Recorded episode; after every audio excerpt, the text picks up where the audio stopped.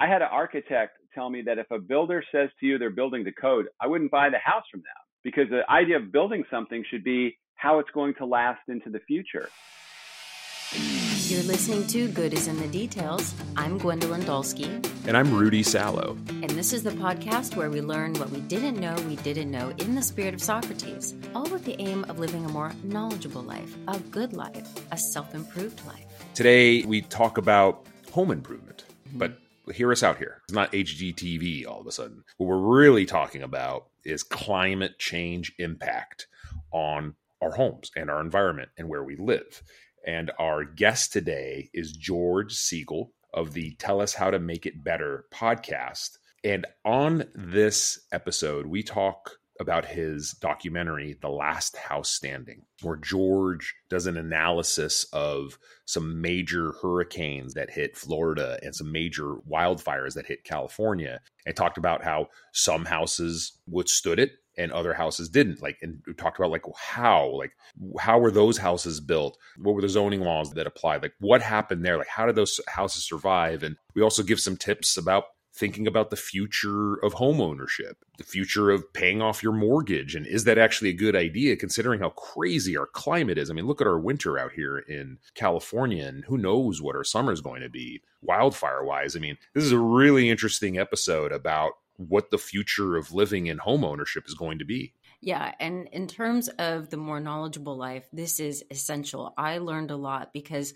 the role of risk, the role of insurance, and really, all of this stuff is so important. And one of the things I really liked about this interview with George and talking about his documentary, which, by the way, we will link in the show notes. Everyone watch it. It's really, really great. It's super informative. But that he is interviewing people from the government, people who understand weather, people who understand climate, and also the people who have survived the devastation of losing their homes. And to me, that last part was real because it made me think about the importance of the structure of our homes, that it's not just a building, but it represents so much of how we envision our lives and the good life. And it is important to understand how to protect it and how to build it well. And it can cost some money in the beginning. It doesn't necessarily have to be a ton of money, but it can cost some money. And it is worth it if you have an understanding of risk and the role that the government plays and the role that you are obliged to play in protecting this home that is not just a building. It represents so much more of a vision of how you want to be and live in the world. Yeah, and we talk about something else about how I mean, and in the movie as well, right? The devastation on a community, right? It talks about yeah, there's your home, but your home is a part of a community. You're a part of a community. When a community gets wiped out, what happens? I mean, it's a very, very interesting episode to think it's yes, I would slot this into our finance. You know, there are bare minimums, right?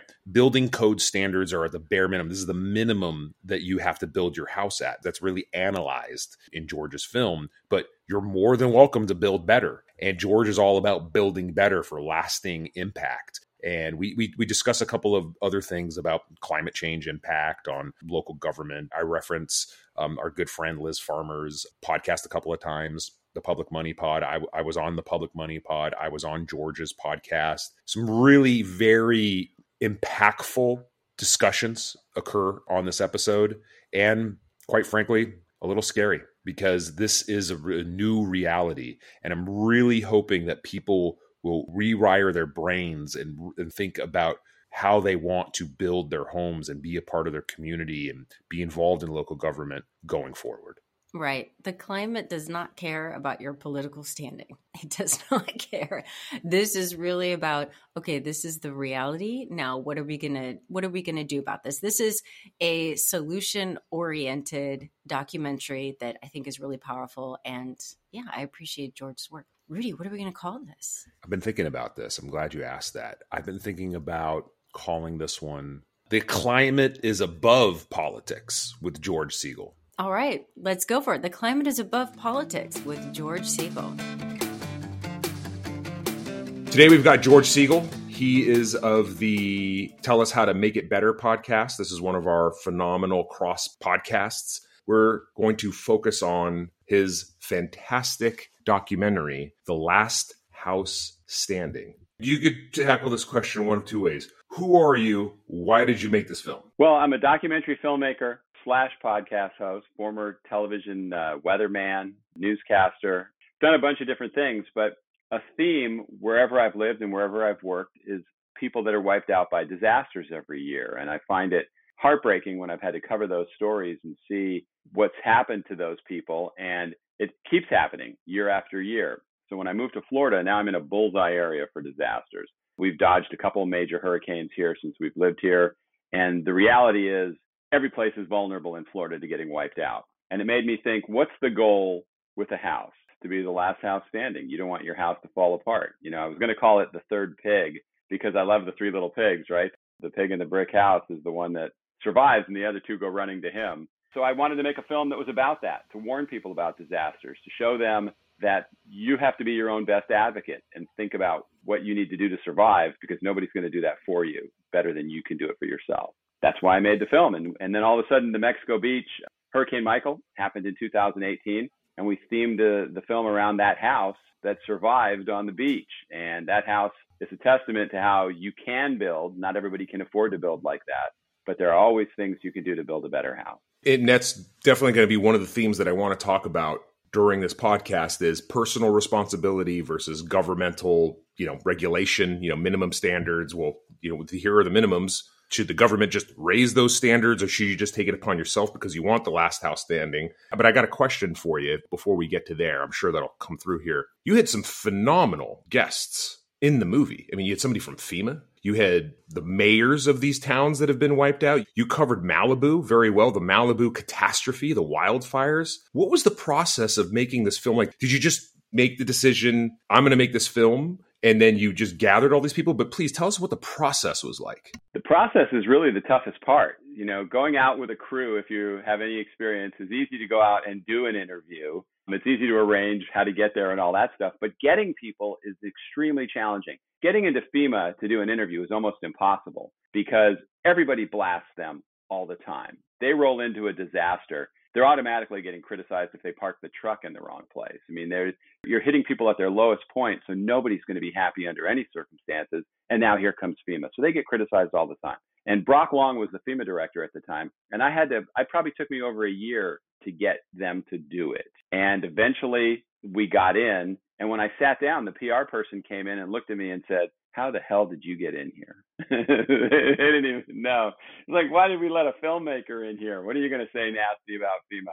But Brock is a straight shooting guy. And I told him, Look, I'm not using FEMA as a villain here. I want to talk about how FEMA can work with people to avoid disasters. We want to talk about proactive thinking. And they loved that suggestion. Brock is a proactive thinking guy who cares about those kind of things and so we were able to sit down and talk to him, and he was fantastic. The other guy in there that was really hard to get was Hank Ovink. He's the water ambassador from the Netherlands who President Obama brought in after Hurricane Sandy. And that guy is the busiest guy in the world. I mean, Hank is tough to get. It took a year and a half to get him. And eventually we got him too. And and those are the great feelings when you can get people like that that are so busy, but you can squeeze them in into their day and they ended up being huge parts of the film. And then all the other people, they weren't easy to get, but they were so knowledgeable and so helpful, and, and it all fell together pretty good. You touched upon something that I, I, think is really important in that you said it took a year and a half to get this nail down this person, it took a year and a half to nail down that person. The process of making a film is very long. So, would you, if anybody uh, was out there and they were thinking about whether they're making a fiction film or a nonfiction film, obviously you're a filmmaker, I would imagine that you would tell them, well, look, here's what you think it's going to take, and then it's going to take 50% longer. You better be passionate about this project. Otherwise, don't do it. Do you, is that fair advice to give to budding filmmakers? I think that would be fair. You know, there's some that some people take out and make a documentary short. They take a camera out and they shoot something. I mean, it all really depends on what you're trying to capture and what the message is you're trying to get. If there's a lot of elements and pieces involved, it takes a lot longer, you know, and then you have to say, okay, what kind of equipment am I going to shoot it with? Because depending on where you want to air it, if you want to try to get your film on Netflix or Amazon Prime, you have to have it a certain quality. Uh, I think it might be 4K, some kind of quality now, shot with a certain camera. They give you a list of cameras they accept. So if you're walking around with your iPhone, which is pretty amazing, we had a few iPhone shots in the film that I got but if you then take that to those places, they can reject you because you don't meet their standard that they want for airing their film. So there's a lot of things involved. When you watch credits at the end of a film and you see 200 names, there's a reason for that. There's a lot of things people can do. When you're a small crew like me, you see maybe 15 names because we don't have the budget for that kind of stuff. So you have to get people that are passionate, that work hard. My editor was also a videographer. He flew the drone. My chief of photography or videography also was great at helping produce things on the fly. And I hire people that can think and make things better. We always joke about whose idea was it. Nobody cares when we work together. It's like we care about the project. It doesn't really matter whose idea it was. You don't get a gold star for that. You know, you just you want the best product. You mentioned uh, one of the primary focuses of the uh, of the film, the one that occurred in 2018, Hurricane Michael, was it? Mm-hmm. And there was also the Malibu fires. Now, I, I hate to say this, but those are kind of old news catastrophe wise. And sure. kind of brings me up to my next point. Since the release of this film, there have been additional climate catastrophes that have occurred in Florida as well elsewhere, you know, Lake Tahoe fire, a whole bunch of fires, everything that's been going on. Had there been any movement in the right direction towards more resilient building slash implementing beyond just standard building codes? And how has the supply chain inflationary impact of building materials affected things towards that movement? Do you have any data on that? Well, this, that's kind of a three pronged answer. The first thing is when you say those are old disasters, coming out in, in my podcast, I don't know when this is going to air, but I go back and interview the mayor of Malibu. And since 2018, when his house burned down, it still hasn't been rebuilt. It's not, his life isn't back together. I think they've only rebuilt 100 homes in Malibu because it's really tough to get your life back together after a disaster. So we, our thinking is, okay, other disasters happen, and that's the problem. People forget about the ones that happen, and those people are a long way from normal. They have a long road back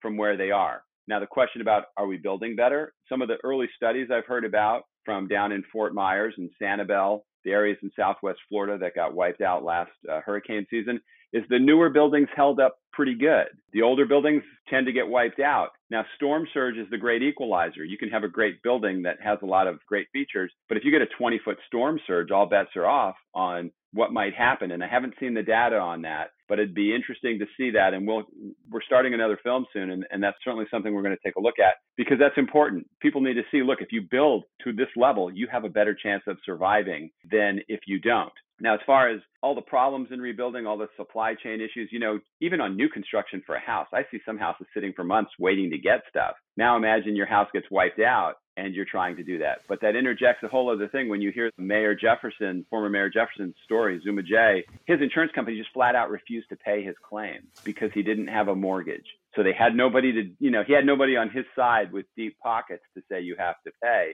And he still hasn't gotten paid by them. So, you know, people watch those TV commercials where Jake from State Farm or Allstate, you're in good hands. Their goal is not to pay you when there's a disaster. You know, it's it's so interesting about this because it actually it actually goes to one of the tenets of personal finance and and philosophy of personal finance, right? So there's a lot of gurus out there that say zero debt, no debt, get rid of your debt, pay off your house fine. That's fine. Go pay off your house. But there's implications of you owning your house outright that you just touched upon. If there is a big national bank that holds a mortgage over your house and they're collectively arguing on behalf of disaster impacted individuals, you bet your butt the insurance companies are probably going to listen a little bit more uh, uh, as opposed to somebody that owns their house outright. I've heard that as one of the arguments of, hey, maybe you shouldn't pay off your house. What's your thinking on that? Well, he- hearing his story, yeah, sure. That I would say, why would you want to do that? I guess it all depends on interest rates. You know, if you had one of those one or two percent loans, you're feeling pretty good. But now with a variable rate, you'd be paying more than maybe you could afford. So there's all kinds of risks involved as to whether that's a good thing or a bad thing. The sad part is the little guy is always going to be up against it in a disaster fighting against the big guys. It's kind of a not really relevant to that story, but years ago I had a company where we made a logo and I got a letter from Best Buy out of the blue. And everybody knows who Best Buy is. And they said, Your logo is too similar to ours. You need to stop using it. And I had spent several hundred dollars creating that logo and it looked nothing like theirs. So I called up my attorney and he goes, You absolutely are in the right. Ours looks nothing like theirs. And I go, So what do I do? And he goes, change your logo. And I said, why am I changing my logo? He goes, because you'll never afford to be able to, you can't afford to fight them. They'll do this just to make an example out of you because they can. And that's the way the big industry works towards the little guy. It's like if you could step on somebody and crush them along the way, you might just scrape your shoe on the grass, but you're not going to think about what you just did. That's our lives that they're crushing. And it, it's very painful. And I hate to see stories like that. And I'm not, you know, I'm not anti corporations, but the little guy usually is the one that's going to get screwed. No, I, I mean, I would, I, I wouldn't take the film being anti-corporation in any way, shape, or form. This that your your little tidbit just triggered some uh, like a personal finance discussion that I've had with actually a guest on the show, uh, Mark Farley, where we've talked about the pros and cons of paying off a mortgage. And so hearing your story actually parlays into something that he has always said, like, dude, we live in California. Like if you have a relatively you know new 30 year mortgage and it's at a low interest rate do you really want to pay that off early? Because chances are and you even talk about this in your film chances are there's going to be a major earthquake in the next 30 years. I mean really i mean every year that we don't have a major one it increases the increases the possibility. So just thinking about that in your own personal situation actually on that point one of the great points of the film george is there are things you can do right? There's retrofitting your house. In the Malibu example, you had people who got wiped out. And then you also had people who had an action plan into place and were able to save their, their houses, right? There was that differentiator in the film insurance, making sure that you actually are fully insured up. I mean, I think the FEMA director talked about that a, a, fair amount. Like that was one of his major points was make sure that you have the insurance. It's in it, in the film, George, they refer to it as being just a couple hundred dollars a year, and this kind of parlays into one of the questions that I sent to you. As a result of these catastrophes happening over and over in Florida, my understanding of the way Florida is a fair amount of insurance companies just won't do business there anymore. And there's the state funded insurance arm, if you will, that people can buy into the state, you know, owned policy. Uh, but I've also read that as more and more people purchase that state run policy, there's clauses in that state run policy that the, those costs must be spread amongst all policyholders. So there's this assessment kind of a mechanism within there. So I'm just curious. Obviously, in the film, one of the messages get as much insurance as possible. But in Florida, with even more catastrophes, can you speak to what's it like getting insurance in Florida today? Absolutely. It's very challenging and it's very expensive, and it can go up depending on if you've had prior claims and what what's gone on with your house. And if you're talking about spreading the risk, that's a problem for a lot of people because let's say you choose to live in a house right on the beach and your house is at sea level and there's a storm surge potential of 15 to 20 feet. Why am I paying for that if I live 20 miles inland? Because you're stupid enough to live there or lucky enough to live there. I'll say lucky enough that you had the opportunity to do that. So people take risks and they want to be able to afford it, but other people shouldn't have to pay for that. That's your risk. You're choosing to do that. If you make that choice, I'm not saying you should be on your own. I want you to get insurance and I want you to be safe in the disaster, but I don't want it to be my responsibility to pay for it. And I think that's what happens too much in society now. People think that it's everybody's responsibility. It t- may take a village to raise a child. It doesn't take a village to own your house. You know, go find a house someplace safe and it shouldn't be everybody else's problem. This episode of Good is in the Details is brought to you by Avonmore Inc. Avonmore Bridge Tallies do you play bridge or do any of your friends? You got to check out avonmoreinc.com. They have everything you need for your next bridge party cards, tallies, custom coasters, and smart color playing cards, which are also great for kids. Check out Avonmore Inc. in the show notes to get your set of bridge tallies and playing cards today.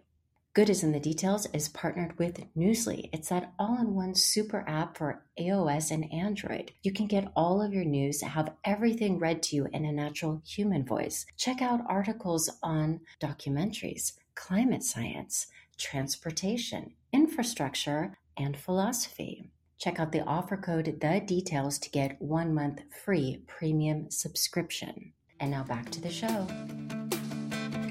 Gwen, what are your thoughts on that point? One of the things I'd been wondering as I was watching was insurance and these claims of get insured, get insured. And then I was just wondering, how is that even possible when there is a disaster? What happens to the insurance companies? If everybody hypothetically did have insurance, how does that work? I was just wondering of the practicality of that. How do you cover everybody in a massive, let's say, earthquake, fires? Because I think that with the fires in California, that there was something about some insurance companies that were just wanting to pull out and saying these are uninsurable areas for homes, which means that people who have homes would have lost all of their value because they cannot get insured. So how do you sell that house if you even want to move somewhere? Who's going to buy a house that you can't even insure. So my question was about how does the insurance work? Like, hypothetically, if everyone did have insurance and that whole area is wiped out, how does everybody get the money from the insurance? Or am I just completely naive and insurance companies have lots and lots of money that could cover that? Well, some of them do. Some of them have a lot of money. So you have to be careful of who you go with. You know, some people will go, well, that was the only policy I could afford. It was a really good price. That's not always a good thing because you think why am I paying for this? People get mad because they're paying a certain amount each month. And then if nothing happens, they think they wasted that money. It's when the disaster comes, maybe you're paying a little more. Like I'm paying a lot more for homeowners insurance right now than I want to. I can't, could not get a good deal. But I know the company I'm using will be there if there's a disaster. I know they're going to have the, the money, they have the reputation, and they'll take care of it. At least I hope. So that's the challenge is you want to have a company that's legitimate you know, I, I know people that do that on health insurance. I know one friend of mine said, yeah, I have this plan. It's got a $9,000 deductible. It's like, wow, you know, okay, that's great if you get cancer or something, but it's that day to day stuff. And, you know, he did that because he was healthy. And I said, you're not buying insurance because you're healthy. You're buying insurance because you might get sick. It's called insurance. And that's what people need to take seriously and really understand. The people in the film uh, where they could have had insurance for a few hundred bucks, they were in Houston for Hurricane Harvey and they did not live in a flood zone. If you're not in a flood zone, flood insurance is very inexpensive. And you could, they could have got it for two, three, four hundred bucks. And that could have made the difference between them getting back something or getting nothing. So there's always steps along the way that you have to make a value judgment on. And maybe paying for that insurance is more important than the, the family trip that you're going to take or the new car you wanted to buy it sucks to have to make those choices. I don't like when I have to do that. But you have to look at the victims in disasters and go, do I want to end up like that? Do I want to go through that? Statistically, some people never recover from those things. It's a life altering thing. And if it's not life altering, it could take five to 10 years. The media's moved on. Everybody's talking about the next tragic disaster, but those people's lives are still hell. And there's people in Mexico Beach that haven't rebuilt yet. There's people in Malibu that haven't rebuilt. I know some people roll their eyes and go, well, Malibu there's a lot of people in Malibu that aren't wealthy. They had legacy homes in the canyons that were passed down from generations, and you know that house might have been bought for fifty, hundred thousand dollars sixty years ago. Well, now it might cost $4 million to rebuild that house. Those people are in big trouble. Something I really appreciated about your film was that it was interlacing some of the science with climate change. You've also got and, and weather patterns that this is going to be hitting us more frequently and for longer. And that science was really interesting to me. Then there's a bit of the actual structuring stuff. But then the interviews, you know, Rudy talked about some of the experts, but the interviews with the people who had survived this loss that was also really important because it really showed that it's not just about a structure. The structure represents part of a community, a hope, a dream, a stability, place where memories are. And that it really, mm-hmm. by interviewing the people who had suffered this loss, it really drove home the point of the significance of what a home means to somebody. And all I could think about as I was watching it is what do you do the next day, the next week? Like I'm imagining an earthquake. And if my place is leveled and then, uh, you know, I'm a professor, then that means my students, like I don't go to work. My students are probably in the same position, which means then how do I get paid? When does that all get fixed? Then there's the emotional trauma of having survived that, or maybe knowing people who didn't survive it.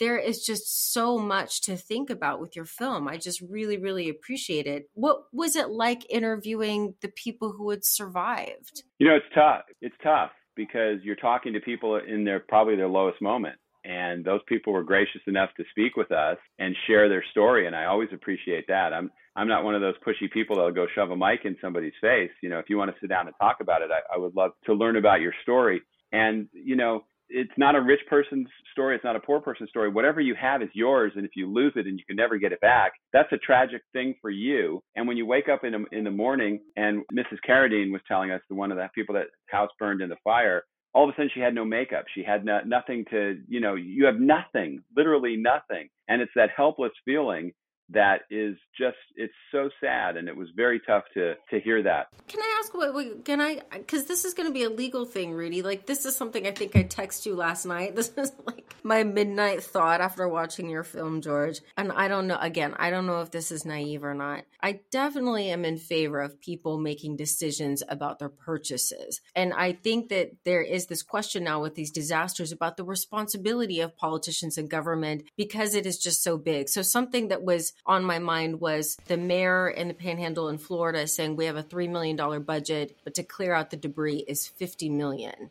And I was just thinking about the consequence that it's no longer about a personal decision. If your personal decision is contributing to a $50 million cleanup, then it that personal that there needs to be something else going on that's that's what i was thinking i mean if my starbucks coffee has a caution this is hot label on it then i'm wondering about what are the laws about selling somebody a home and not really giving them enough information or consent i guess i would put it that way in buying it and in the same way when I purchase a car and I can purchase pretty much whatever kind of car I want as long as it's not a danger to somebody else. But I don't get to decide if it has seatbelts. I don't get to make that decision. Be like, you know what? I don't want to pay more for that. So I can buy whatever, pretty much, there's whatever kind of car I want, you know, whatever I feel fabulous in. But the government does play a role in terms of you cannot have something that is hazardous because you don't pay for the road. You don't pay for, or your tax dollars are partly what pays for the police department. So if there is an issue, it's not just a matter of you anymore and your thing. If there is a disaster, you're on roads that you are contributing to with taxpayer that other people pay for and same thing with departments and fire departments. Why isn't that same mentality let's say like in oklahoma about the standard of the home and the tornado safety? Why are these features that people can decide whether or not they want as opposed to something like seatbelts in cars? You're right. Thank you know but you. but you could go out and get the five star crash rated vehicle. You're driving down the street and you get pancaked by a, a, a tanker truck that car's not going to save your life maybe at that point and that's what some disasters are like. You could do everything right okay. and still have something go wrong. In places like oklahoma they absolutely should be building safer and that's why Moore oklahoma changed the rule or the law and they made certain codes tougher and it's actually saving houses. Now it saves houses that are not in the bullseye of the of the tornado but maybe you know half a mile to the left half a mile to the right because those houses were getting damaged badly by tornadoes too. But the builder in there made a, a good point. He goes, yeah, if it was optional, people wouldn't do it. They would choose the granite countertop over having the garage that's not going to blow in and have your house destroyed. And that's insane to me that people do that. There's people right down the street from me that live on the water, Tampa Bay, and they're building wood on the second floor of their house. And it's like, why are you doing that? Why are they allowed to do that? And they say, oh, it's safe. You know, it's safe. They can know how to build them not as safe as concrete. Why are they not building concrete houses? If you can afford a seven million dollar house on the water, you can afford a seven million fifty thousand dollar house on the water to put concrete on the first and second floor. So people just make choices. And yeah, there should be tougher building codes. There should be stronger codes so people can't get away with their stupidity and naivety thinking it's never going to happen to them. But the problem is, we live in a country where everybody feels they have freedoms. They don't want people telling them what to do. Builders have a, a lobbying industry that fights to keep codes from being stronger because it makes things more expensive. I mean, I've had builders tell me, well, how do I know people will pay for it? I said, well, how about you just have some pride in your job and want to build a house that's not going to blow away when the wind is strong? Yes. And then that can make you millions of dollars because you can advertise that you have the houses that survive. But it's tough. Yes. A great part of your film was the Habitat for Humanity homes, right? These are homes that are built by this nonprofit agency and they're built, you know, there's a program, right? I, I don't know the total ins and outs of Habitat for Humanity. I built a home with a habitat wing called El Corazon. I did one like in Tijuana once, and I learned a little bit about the process, about the points and everything, and how people get these homes. But in the film, you answer the question, "Oh, it's too expensive." No, it's not, because you, there are some th- there are some little things that you can do as cheap as somebody said as cheap as $400 or or just doing a couple things. And they gave the example of the habitat for humanity homes which are built very quickly but these homes were the ones that were some of them were the ones left standing in some of this catastrophe. So it's like this is this great parallel in your movie of no it's it, it's not always necessarily because it's too expensive right? Habitat of humanity has made the decision that they are going to build their homes to withstand x y and z right? The other builders that are out there they're we are going to build to code. We're not going to go under code because then you're not going to get a certificate of occupancy. But if you want more, you need to that's on you the individual just like the house that is the last last house standing in Mexico Beach that individual made that individual American decision that he wanted a home that would withstand catastrophe and he won now so it really does come down to the question of the role of the government versus the role of the individual and what kind of a country do we want to live in? Look, we're seeing this kind of played out someplace really terribly as well. Turkey, the earthquakes that occurred in Turkey. I mean, the government is government. Turkey is not the United States of America. Uh, they're a little bit on the authoritarian side, even though they call themselves a democracy. But right now, the government is pointing the fingers at the at the builders. They're saying the builders did not build up to their codes. I am not an expert in Turkish law. I'm not an expert in Turkish real estate. I'm just saying right now they're the, the fingers are getting pointed at the builders there, and I haven't studied enough to speak about it. Here, at a bare minimum, the houses, the, the new houses that are built are built up to code. Now, one point that you made in your in your film, George, and you kind of touched upon here is older homes that were pre-code those seem to be the ones, if I understand correctly, George, those are the ones that are really getting wiped out in these instances. Is that what you discovered? Yes, that generally is the case. It's a cleansing of that neighborhood, uh, sadly, because those houses were built years ago. Now, some houses that were built years ago are fortresses, you know, depending on where they're located. Did they use concrete? Did they use brick? Whatever they used to build that house. But built to code is really I had an architect tell me that if a builder says to you they're building to code, I wouldn't buy the house from them because the idea of building something should be how it's going to last into the future. So you have to anticipate how things are going to go in the future. If you're building that house to the minimum standard, try putting that in your ad. We've built our house to the minimum standard. Bring your family, move in. You wouldn't do it, but that's exactly what they're doing. I want the builder that says, I built this house and it's going to last for 50 years because I've thought about the rising storm surge. I thought about all the things that could go wrong in this neighborhood and this house will survive. That's what should be in Zillow. That's what should be on realtor.com. Not look at the countertops, look at the beautiful pool in the backyard. Put the things on there that's going to make the house survive and, and let's put that stuff up front. But that's not going to happen. If we wait for government to do it, good luck. We'll all be gone. The idea is we have to demand it we have to say we want better. I'm not rewarding your garbage. I want better.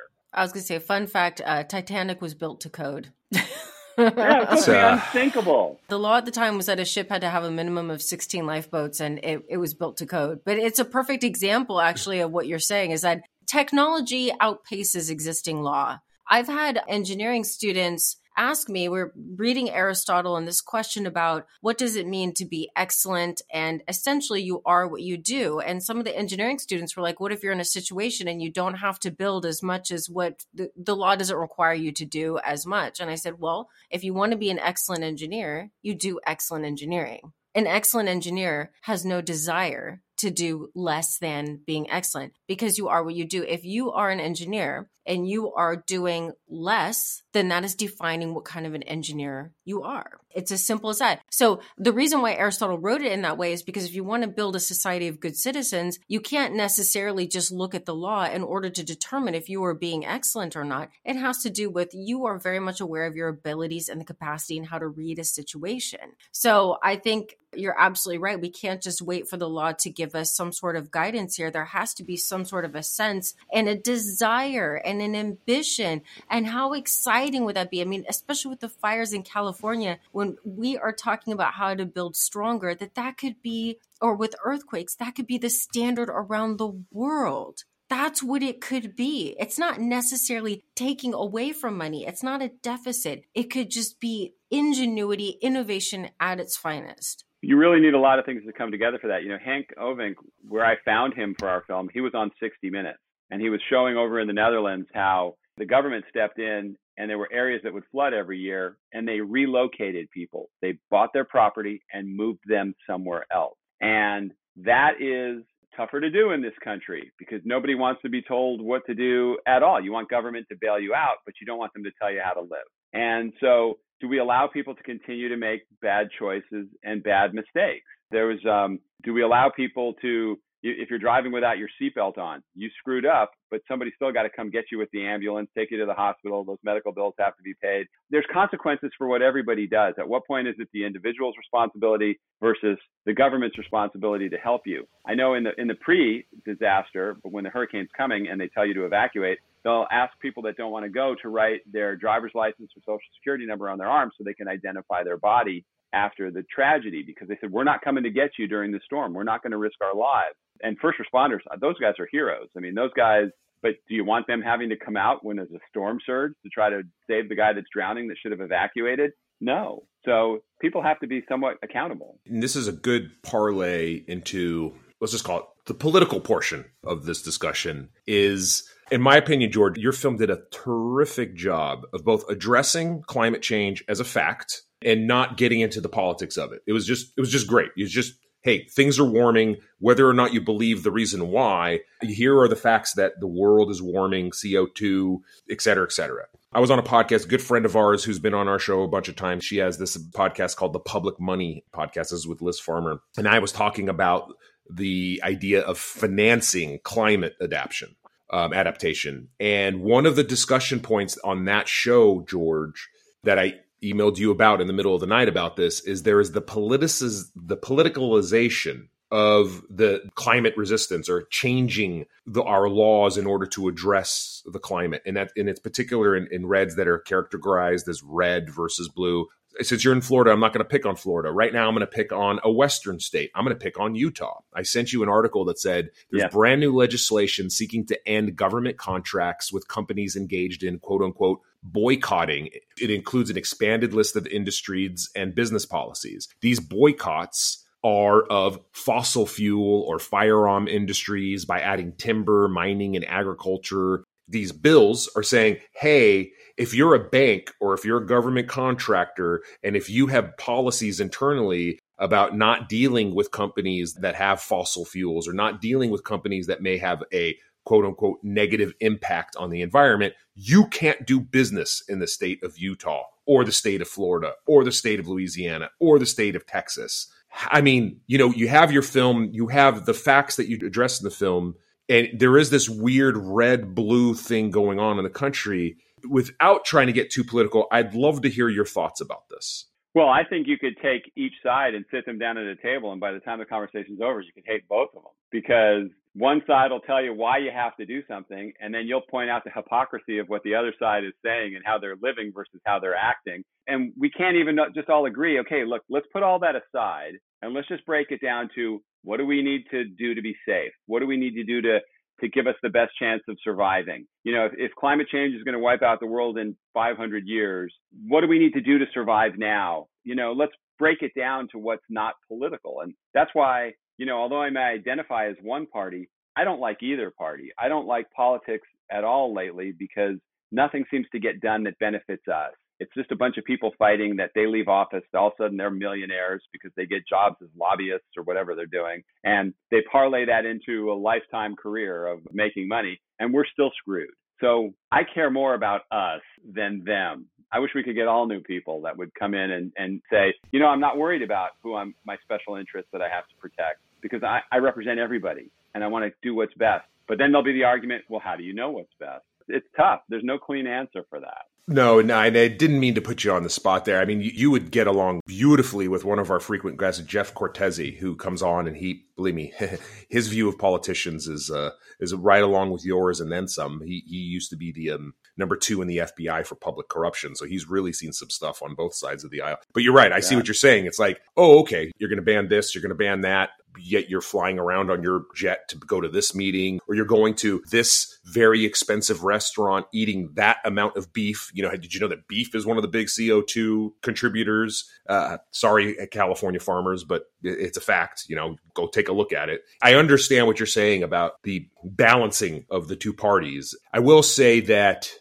i don't know I guess maybe it just does come down to the individual, meaning, well, I'm going to, you drive a Tesla. I know that. I'm going to use public transportation. I'm going to change things in my life because that that's what I have control over. But then some people would say, well, that's just that's just not enough. Uh, you know, there's not enough Rudies in the world. There's not enough Georges in the world. There's not enough Gwens in the world. We need some kind of minimum in order to save the world. Otherwise, we're going to hell in a handbasket. So that brings the question back of the role of the individual versus the role of the government the United States is a, is a wonderful experiment in individual focus versus you know government overregulation. And i fear that climate change affects you whether you're blue whether you're red it doesn't make it make a difference. You're going to be affected by these catastrophes and you're just going to have to take it upon yourself to save your own butt. I don't know. I i i don't know if that's if anybody disagrees with that. I think a lot of it though sometimes it depends on it depends on who's yelling at you.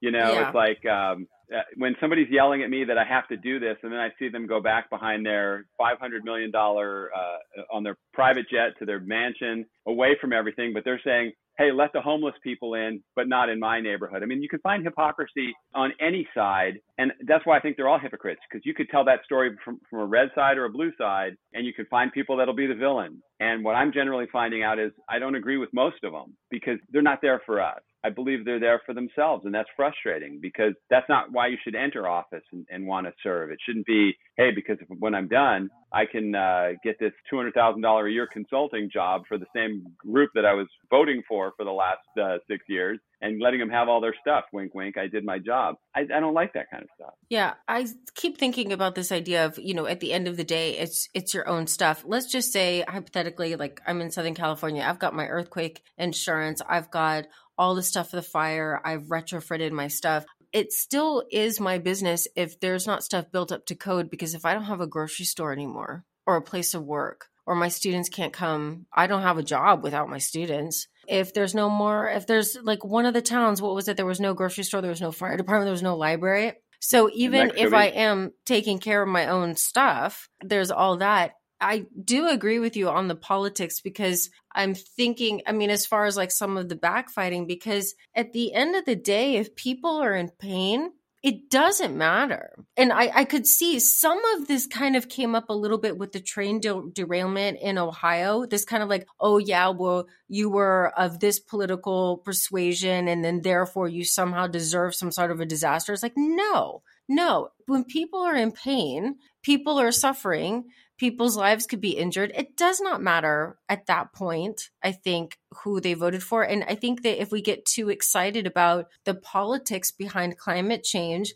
then we'll kind of miss those moments where we need to really just take care of each other and then we can have those debates later. That's one of the things that I would worry about is like if there's a resistance to helping somebody because oh you voted this particular way and then look what happened. That I I literally talked about that on the public money pod as well. It is the political the politicalization of catastrophes. Let's just say when Puerto Rico was hit by some major hurricanes, there was a um, let's just say that the federal government at that particular time didn't move as fast as it should have, and it was seen as a punishment towards because there because there was a little bit of a bent at that time of who was in the White House versus what was going on at that island. Now, maybe that was maybe that was just played up by one certain side of, of the media that wanted to say bad things, but there is this fear if one political party takes over, disaster aid and the quickness that disaster aid is given out could be impacted. I truly hope that that's just a crazy, crazy fear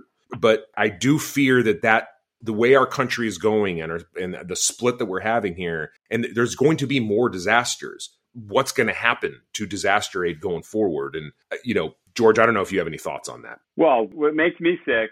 Let's go back to Hurricane Sandy, and uh, there's an image that I think damaged this guy's career. Do you remember when uh, Chris Christie, the governor of New Jersey, met with President Obama? And I, I think he might have embraced him or something on the tarmac. And that crushed him with Republicans because it's how dare you do that? Even though the leader of the country was there to help the people of the state, and that was going on. When Biden came down here after Hurricane Ian, he met with DeSantis. It was a little icy, but those guys at least kept, you know, you could see they would keep their distance from each other. And it's like, why do we have to do this? The, the president, whoever it is, is coming to help the people of that state and it shouldn't become a political moment but everything with all social media and you, anything you do is a political moment so you have to be careful how you react to something how you shake somebody's hand how you smile or look mad i mean we're judged by so many things you know the old days when it used to be just a newspaper account that would come out the next day now it's immediate look at the reaction of uh, of this guy look what uh, governor newsom did when president trump refused this you know it's like it, it I don't know how you turn that back. It's just really frustrating that everything has to be about my side or your side. Uh, we're, we're, we're not turning it back, man. I fear it's going to be the new normal. And I, so I'm, I bring this up because I think that's going to affect disaster recovery. My point being, if you think the federal government's going to come in super fast and, you, and funds are going to flow and everything, don't rely upon that. The politics are seeping into disaster aid and it's it's just it's just going to happen. I mean, I, so you need to take care of yourself. Like you need to have the up that plan in place. You need to have the disaster plans in place. You need to overpay for retrofitting or whatever you need to do to rely upon yourself. I mean, I hate to say it, but I, that's that's what I think. I, I, truly believe that. I mean, we did after the big Ridgecrest earthquake, the 7.0 uh, Ridgecrest is right here up north Kern County. We've really felt it in our house, and we and we saw like we noticed a crack in the foundation, some kind of a crack. Maybe it was there before, but I went back, I checked our inspection reports, and nothing was in there. We wound up spending like eight to 10 grand to retrofit the house. And if you're not getting somebody in, you know, when this kind of goes to your whole point of buyers and sellers of real estate, I mean, as a buyer of a house, you have the right to go in and inspect the house. And how much are you paying for that inspector? Are you going to pay somebody 150 bucks? Are you going to pay somebody 1500 bucks? And is that inspector looking for resilience or are they just looking for the bare minimum? You know, it's on you. I mean, your house is is your biggest investment. It's your safety. It's where you raise your family. It's where you live. And that was one of the points of the film of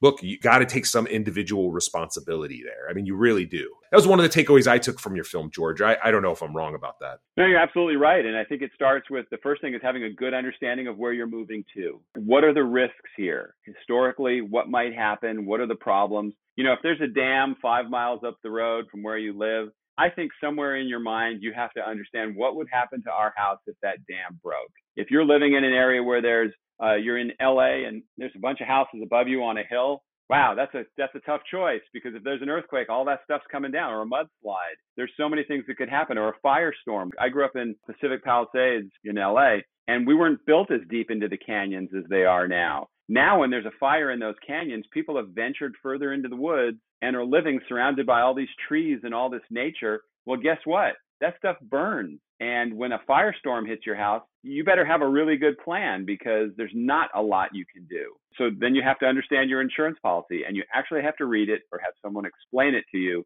So you understand that on page 27, it says that if a major brush fire burns my neighbor's house, blows embers on mine, I'm not covered. I mean, there's all kinds of little clauses they put in there that you need to know about. Somebody needs to explain it to you or you need to read it yourself because at least you need to be as protected as possible because these disasters are going to keep happening. It's just a matter of how we survive them. George, thank you for coming on. Thank you for making the film. I'm going to recommend it to anybody and everybody that I know, especially anybody buying a house, anybody interested in climate adaptation, the effects of catastrophes. It's a really great film, man. I mean, I look, I'm sure other people have said thank you for making it. Really, thank you for making it. It has made me think about my family's disaster plan that we're going to work on. So like for all I know, you saved lives just just by me watching that. I mean that. Yes, thank you so much. My, hey, thank you for the, the kind words. People can can see the film. They can go to my website, thelasthousestanding.org, and you can watch it there. But it's also available for free on Tubi, T U B I TV. The film's up on there, and you can watch it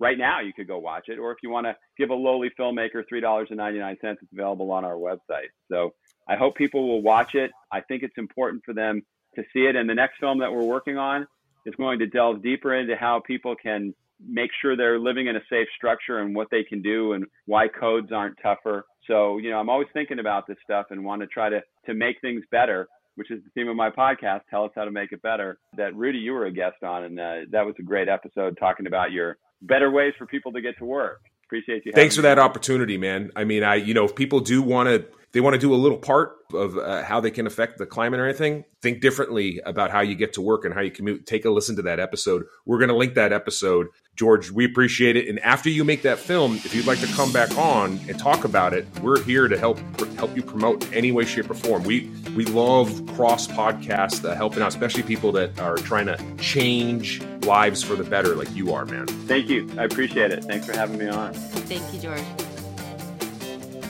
Good is in the Details is produced by Dr. Gwendolyn Dolske and Rudy Salo. Be sure to check out our show notes for links to Avonmore Inc. and Newsly.me. Let them know that we sent you. If you would like to get in touch, you can email us goodisinthedetailspod at gmail.com. Check us out on Instagram, Good is in the Details Pod. Take a screenshot of your favorite episode or this episode and tag us. Join our Patreon and get a shout out, get extra content, and join our book club. That's patreon.com slash good is in the details. And remember, if you're enjoying the show, please scroll down to the bottom and hit that five star review. Okay, until next time, bye.